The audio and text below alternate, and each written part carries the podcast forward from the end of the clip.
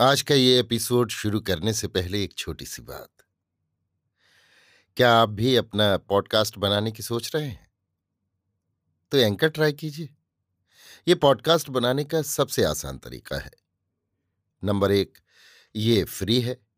Number दो, इसमें कई सारे ऐसे टूल्स हैं जो आपको अपने फ़ोन और कंप्यूटर पर रिकॉर्ड और एडिट करने की फैसिलिटी देते हैं। नंबर तीन आप अपने पॉडकास्ट को डिस्ट्रीब्यूट भी कर सकते हैं, जिससे इसे स्पॉटिफाई और दूसरे प्लेटफॉर्म पर सुना जा सके। तो डाउनलोड कीजिए फ्री एंकर ऐप या विज़िट कीजिए एंकर डॉट एफ़ पर अपना पॉडकास्ट स्टार्ट करने के लिए। ये तो थी एक छोटी सी जानकारी, और अब शुरू करते हैं एपिसोड का सिलसिला। तो आज के एपिसोड में लीजिए, सुनिए। रविन्द्रनाथ टैगोर के लिखे उपन्यास, गोरा के सत्रहवें भाग को मेरी यानी समीर गोस्वामी की आवाज़ में। दो तीन घंटे सोने के बाद नींद टूटने पर जब गोरा ने देखा कि पास ही विनय सो रहा है, तब उसका हृदय आनंद से परिपूर्ण हो गया। स्वप्न में किसी एक प्रिय वस्तु को खोकर जागने पर देखा जाए कि वो खो नहीं गई है तो उस समय जैसा आनंद जान पड़ता है, वैसा ही गोरा को भी हुआ। विनय को छोड़ देने से गोरा का जीवन कितना निर्बल हो जाता।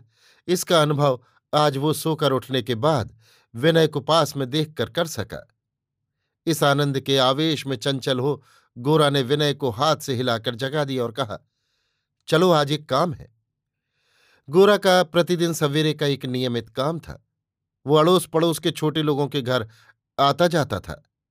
उन लोगों का उपकार करने या उन्हें उपदेश देने के लिए नहीं वरन उन सबों से केवल भेंट करने ही के लिए वो जाता था। शिक्षित दल में उसका इस प्रकार आने जाने का व्यवहार न था। गोरा को वे लोग बाबाजी कहते और हाथ में हुक्का देकर उसका आदर करते थे। केवल उन लोगों का आतिथ्य ग्रहण करने ही के लिए गोरा ने ज़बरदस्ती तंबाकू पीने की आदत लगा ली थी। इस दल में गोरा का सबसे पक्का भक्त नंद था। नंद बढ़ई का लड़का था, बाईस वर्ष की उम्र थी। वो अपने बाप की दुकान में लकड़ी के संदूक बनाया करता था।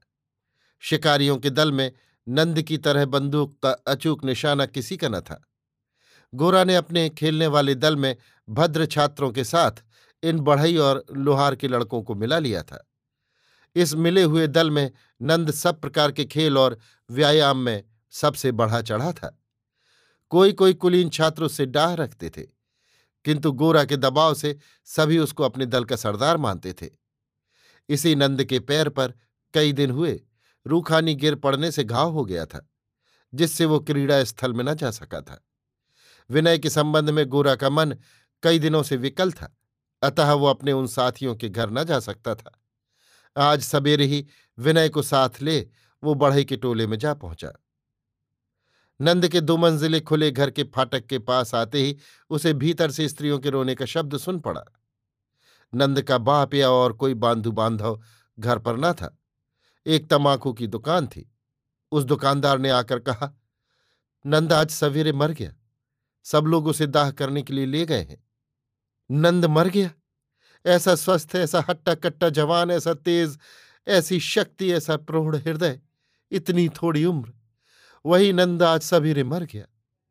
गोरा के सारे बदन में सन्नाटा छा गया। वो पत्थर की मूर्ति की भांति खड़ा रहा। नंद एक साधारण बढ़ई का लड़का था।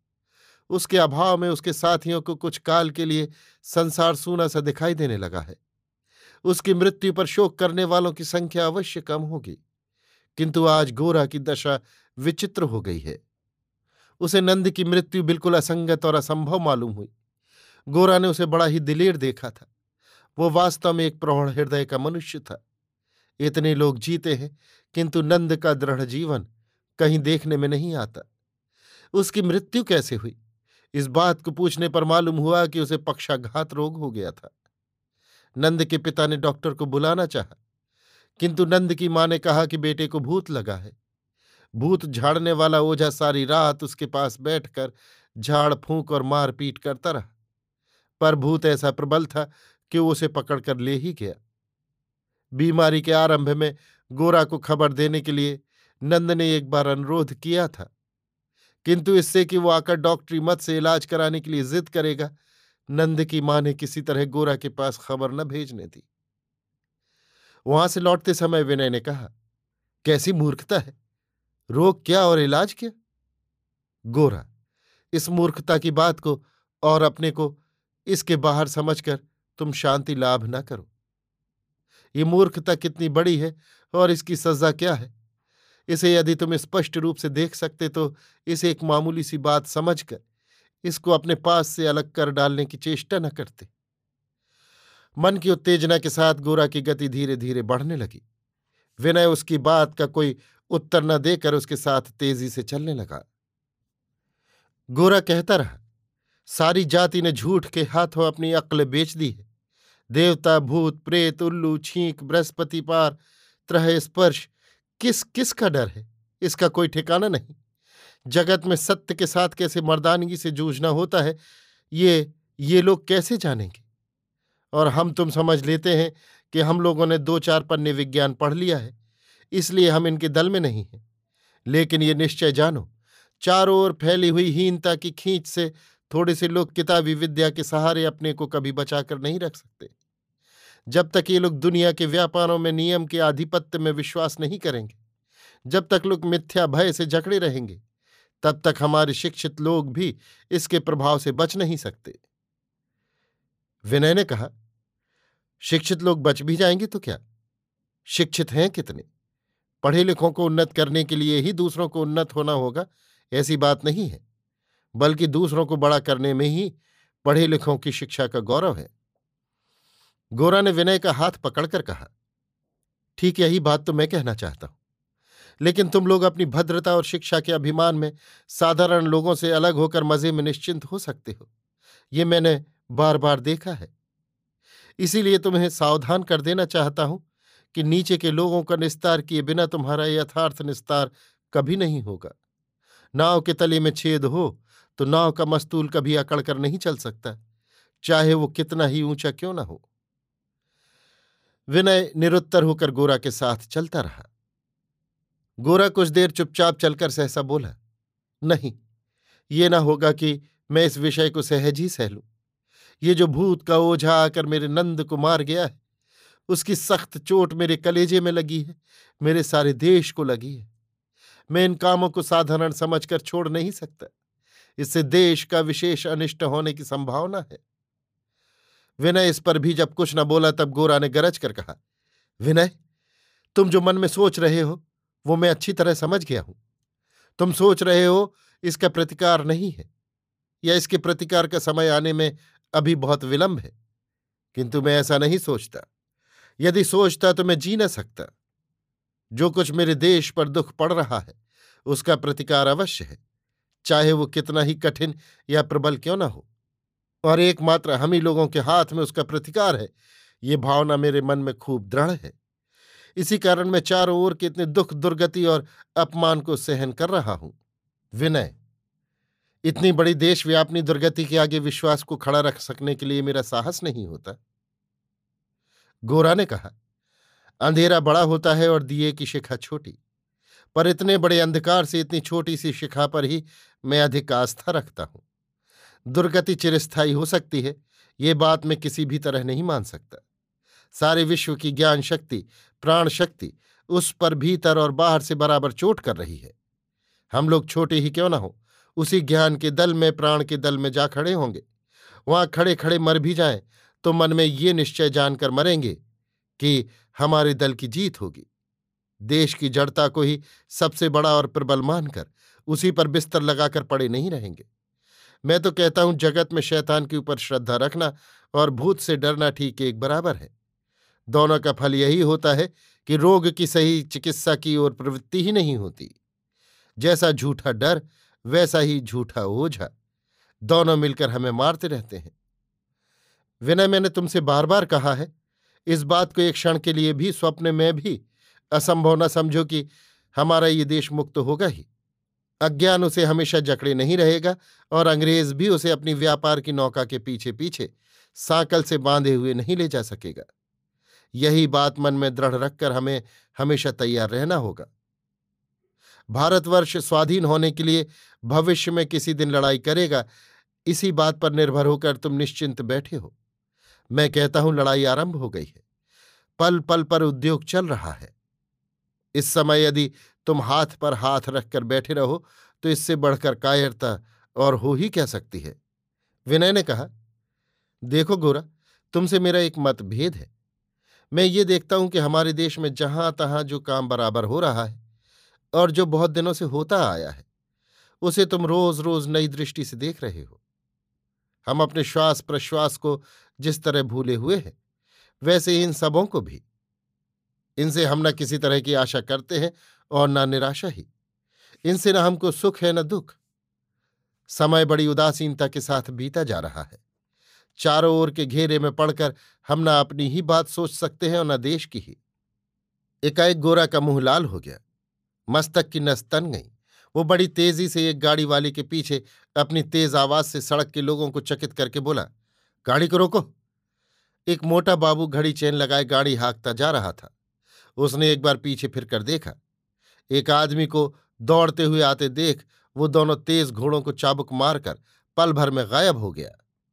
एक बूढ़ा मुसलमान सिर पर एक टोकरी में फल, तरकारी, अंडा रोटी और मक्खन आदि खाद्य सामग्री लिए जा रहा था। चैन चश्माधारी बाबू ने उसको गाड़ी के सामने से हट जाने के लिए ज़ोर से पुकार कर कहा था। उसको वृद्ध ने ना सुना। गाड़ी उसके ऊपर से निकल जाती, परंतु एक आदमी ने झट उसका हाथ पकड़कर अपनी ओर खींच लिया। इस तरह उसके प्राण तो बच गए। पर टोकरी उसके सिर पर से गिर पड़ी और उसमें की सभी चीज़ें इधर उधर लुढ़क गईं। बाबू ने क्रुद्ध होकर कोच बक्स से घूम उसे डैम सुअर कहकर गाली दी और तड़ से उसके मुँह पर एक चाबुक जमा दिया और घोड़ों की रास ढीली कर दी। चाबुक की चोट से उसके सिर पर लहू निकल आया। बुढ़े ने अल्लाह कहकर लंबी सांस ली और जो चीज़ें खराब न हुई थी, उन्हें चुनकर वो टोकरी में रखने लगा। गोरा आगे न बढ़, बिखरी हुई चीज़ों को बटोर कर उसकी टोकरी में रखने लगा। बूढ़े मुसलमान ने सज्जन पथिक के इस व्यवहार से अत्यंत संकुचित होकर कहा, बाबू, आप क्यों तकलीफ़ कर रहे हैं? ये चीज़ें तो खराब हो गई। अब ये किसी काम में ना आएँगी। गोरा भी इस काम को अनावश्यक समझता था और वो ये भी जानता था कि जिसको मदद दी जा रही है, वो सकुचा जा रहा है। टोकरी भर जाने पर गोरा ने उससे कहा जो चीज़ तुम्हारी नुकसान हो गई है, उसका दाम तुम्हें मालिक से ना मिलेगा। इसलिए मेरे घर चलो, मैं पूरा दाम देकर तुमसे ये सब चीज़ें मोल ले लूँगा। किंतु एक बात तुमसे कहता हूँ, बिना कुछ कहे सुने तुमने जो अपमान सह लिया है, इसके लिए तुमको अल्लाह माफ़ ना करेगा। जो कसूरवार होगा, उसी को अल्लाह सजा देगा। मुझे क्यों देगा? गोरा, जो अन्याय सहता है, वो भी दोषी है, क्योंकि अन्याय सहने ही से संसार में अन्याय की सृष्टि होती है। अन्याय न सहने से कोई किसी के ऊपर अनुचित व्यवहार न कर सकेगा। मेरी बात का मतलब समझो, इतना याद रखो कि सहिष्णुता गुण नहीं है। उसे एक प्रकार का दोष ही समझो। सहनशील लोग दुष्टों की संख्या बढ़ाते हैं। तुम्हारे मोहम्मद साहब इस बात को जानते थे। इसी से वे सहनशील बनकर धर्म का प्रचार नहीं करते थे। वहाँ से गोरा का घर पास न था। इसलिए वो वृद्ध मुसलमान को विनय के घर ले गया। विनय की टेबल के पास दराज के सामने खड़े होकर उसने विनय से कहा, रुपया निकालो। विनय, तुम इतने व्यग्र क्यों होते हो? बैठो, मैं अभी देता हूँ। ये कहकर विनय चाबी खोजने लगा, पर चाबी न मिली। गोरा ने कुंजी का इंतज़ार न कर, झट बंद दराज को ज़ोर से खींचा। ताला टूट जाने से दराज बाहर निकल आया। दराज खुलते ही उसमें रखे हुए परेश बाबू के घर के सब लोगों के पूरे चित्र पर सबसे पहले उसकी नज़र गई। ये चित्र विनय ने अपने छोटे मित्र सतीश के द्वारा प्राप्त किया था। रुपया लेकर गोरा ने उस बूढ़े मुसलमान को दे विदा किया। किंतु फ़ोटो के संबंध में कुछ न कहा। गोरा के इस विषय में चुप रहते देख विनय ने भी उसका कोई ज़िक्र न किया। चित्र के संबंध में दो चार बातें हो जाती तो विनय का मन हल्का हो जाता। गोरा एकाएक बोल उठा अच्छा मैं चलता हूँ। विनय, वाह, तुम अकेले जाओगे? माँ ने मुझको तुम्हारे ही यहाँ खाने को बुलाया है, इसीलिए मैं भी तुम्हारे साथ चलता हूँ। दोनों घर से बाहर हुए। रास्ते में गोरा अब की बार कुछ न बोला। दराज के चित्र ने उसको स्मरण करा दिया कि विनय के मन की एक धारा ऐसे गुप्त मार्ग से बह रही है, जिसके साथ गोरा के जीवन का कोई संपर्क नहीं है। घर के पास आते ही उन्होंने देखा कि महिम फाटक के पास खड़े खड़े रास्ते की ओर देख रहे हैं। दोनों मित्रों को एक साथ देखकर उन्होंने कहा क्या मामला है? कल तो तुम दोनों सारी रात जागते रहे। मैं सोच रहा था, शायद तुम दोनों सड़क के किनारे कहीं सो गए होगे। दिन तो बहुत चढ़ाया। जाओ विनय बाबू, तुम नहा लो। विनय को इस तरह ताकीद करके नहाने के लिए भेजकर महिम गोरा से कहने लगे, देखो गोरा, तुमसे जो बात कही थी, उस पर तनिक विचार करो। विनय के ऊपर अगर तुमको ये संदेह है कि वो हिंदू धर्म के आचार विचार को नहीं मानता, उनके विरुद्ध चलता है तो तुम ही बताओ। आजकल कट्टर हिंदू पात्र मिल कहाँ सकता है? केवल कट्टर हिंदू होने से ही तो कुछ होगा नहीं। लड़का सुशील और पढ़ा लिखा भी तो होना चाहिए। ऊँची शिक्षा और कट्टर हिंदूपन, इन दोनों के मिलने से पदार्थ तैयार होता है। वो हमारे हिंदू मत के अनुसार ठीक शास्त्रीय ना होगा। किंतु बुरा भी नहीं।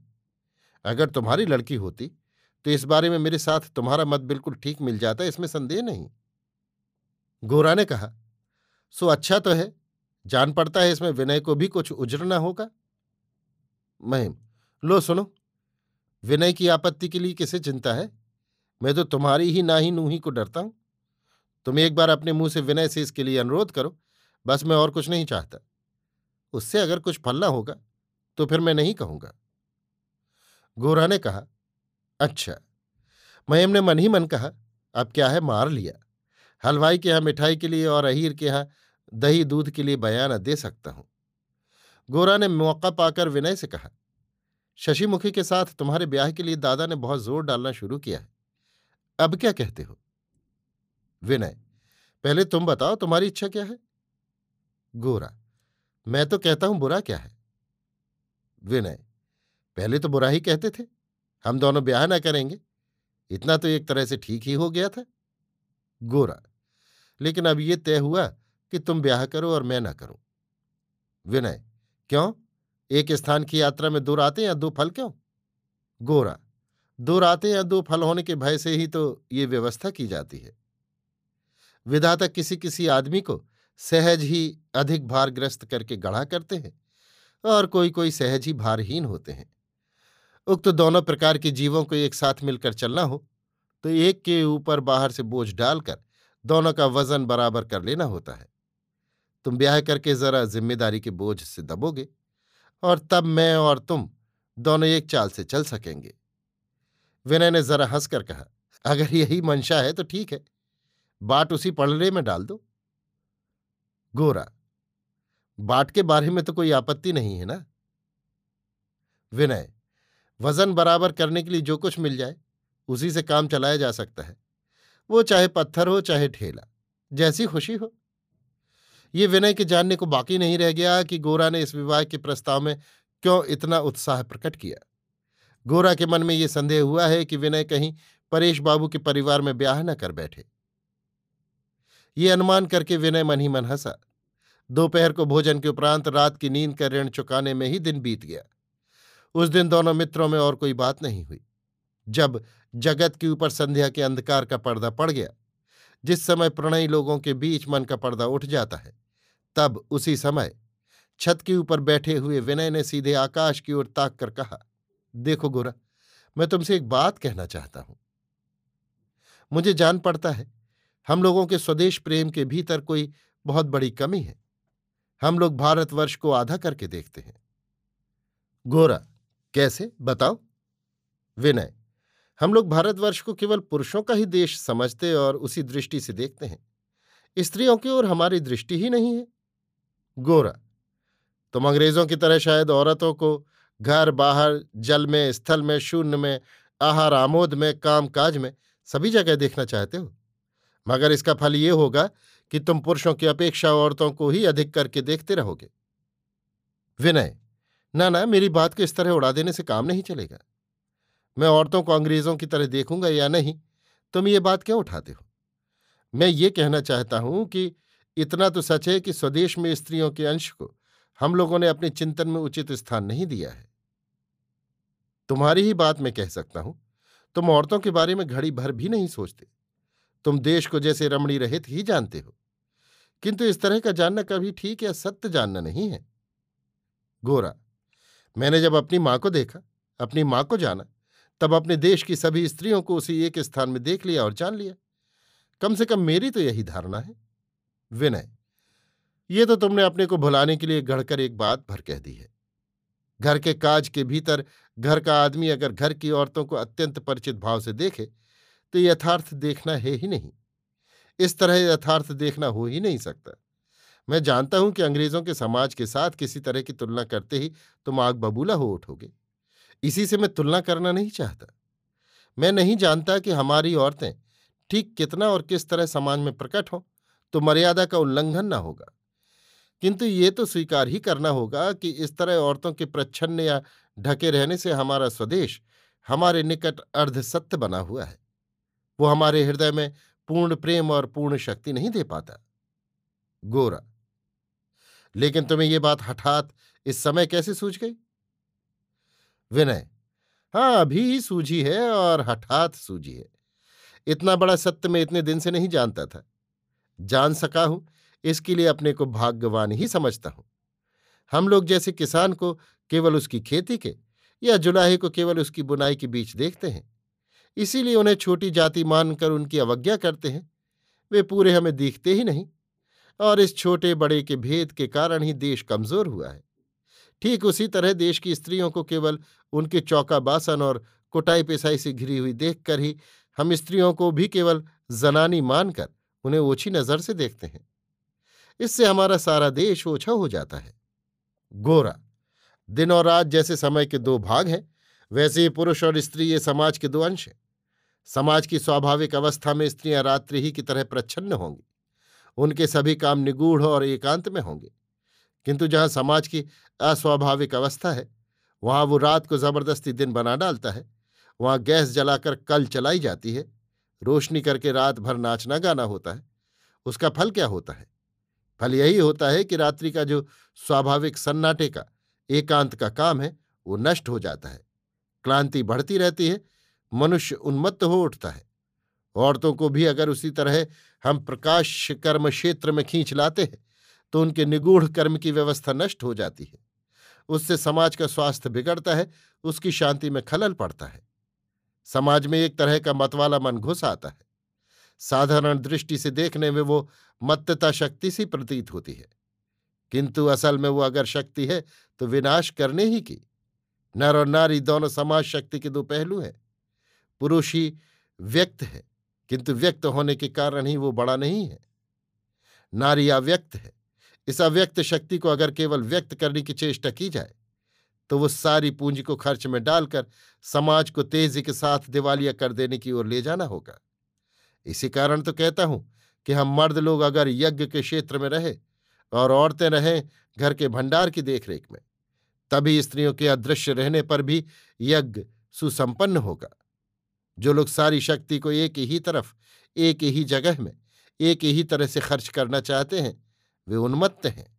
विनय, गोरा तुमने जो कहा उसका मैं प्रतिवाद करना नहीं चाहता। लेकिन मैं जो कुछ कह रहा हूँ, उसका तुमने भी प्रतिवाद नहीं किया। असल बात, गोरा, बात काटकर देखो विनय, इसके आगे अगर इस बात को लेकर अधिक बकबक की जाएगी तो वो बहस का रूप धारण कर लेगी। मैं स्वीकार करता हूँ कि आजकल हाल ही में तुम औरतों के संबंध में जितना सचेत, सतर्क हो उठे हो। मैं उतना नहीं हुआ। बस तुम जो अनुभव करते हो वही अनुभव मुझे भी कराने की तुम्हारी चेष्टा कभी सफल न होगी। इस कारण इस बारे में फ़िलहाल हम दोनों में मतभेद रह जाना ही क्यों ना मान लिया जाए। यही अच्छा होगा। गोरा ने बात उड़ा दी, किंतु बीज को हवा में उड़ा देने से भी वो मिट्टी में गिरता है और मिट्टी में गिरने से मौका पाकर उसके अंकुरित होने में कोई रुकावट नहीं रह जाती। गोरा ने अब तक जीवन के क्षेत्र से स्त्री जाति को एकदम दूर हटा रखा था। और उसने कभी स्वप्न में भी इस बात का अनुभव नहीं किया कि वो एक अभाव है। आज विनय की बदली हुई हालत देखकर संसार में स्त्री जाति की विशेष सत्ता और प्रभाव उसके आगे प्रत्यक्ष हो उठा। लेकिन इसका स्थान कहाँ है? इसका प्रयोजन क्या है? इस प्रश्न का उत्तर वो कुछ भी नहीं ठीक कर सका।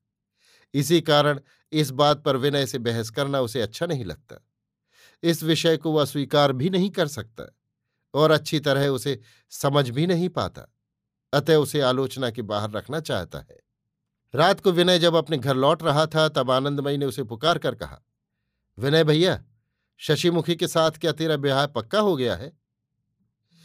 विनय ने लज्जायुक्त मुस्कान के साथ कहा, हाँ माँ, गोरा इस शुभ कर्म का संयोजक है।